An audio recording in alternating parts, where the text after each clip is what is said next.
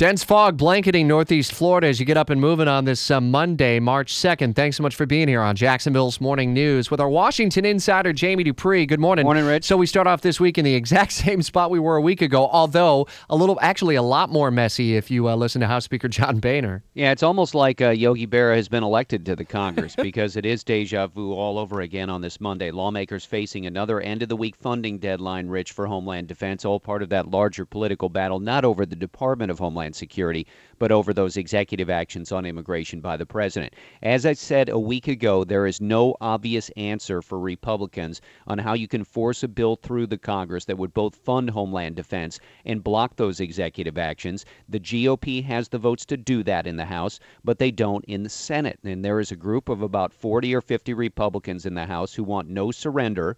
But just like the government shutdown in 2013 over the funding of the health law, I just haven't seen any evidence that the Obama administration, that Democrats, that President Obama, that any of them are getting wobbly knees and are ready to give in. Mm. Uh, stuck in the middle is the Speaker. There's again talk that John Boehner may be ousted by Republicans unless he toes the line and does what these Tea Party Republicans want. But I have to tell you, Rich, if he was booted out, the bottom line for GOP lawmakers wouldn't change. They can't get this kind of bill through the House. They don't have enough votes in the Congress. You mentioned no wobbly knees on the Democrat side. How about the Republican uh, leadership side? Well, it's brought another uh, the leadership no, but it's this has brought another endless round of Republican infighting. And uh, as I've said in recent weeks, the GOP seems to have spent more time since the election, since they won, fighting each other than fighting the Obama administration and all this obscuring the GOP agenda. Though I would point out maybe that's good for the GOP in one way because lost in the big battle last Friday was the fact that they had to yank an education reform bill off the floor of the House. Why?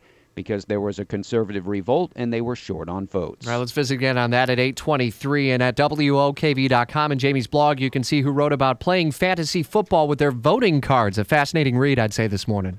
Yeah, and uh, uh, also let's talk about uh, maybe next time the U.S. Supreme Court back on the Obama health law. Got my word late Friday. I'll be in the courtroom for the arguments this week on the constitutionality of those subsidies. Very cool. That's going to be an insider's look that we're going to be able to give everyone nowhere else here on Jacksonville's only all news morning show.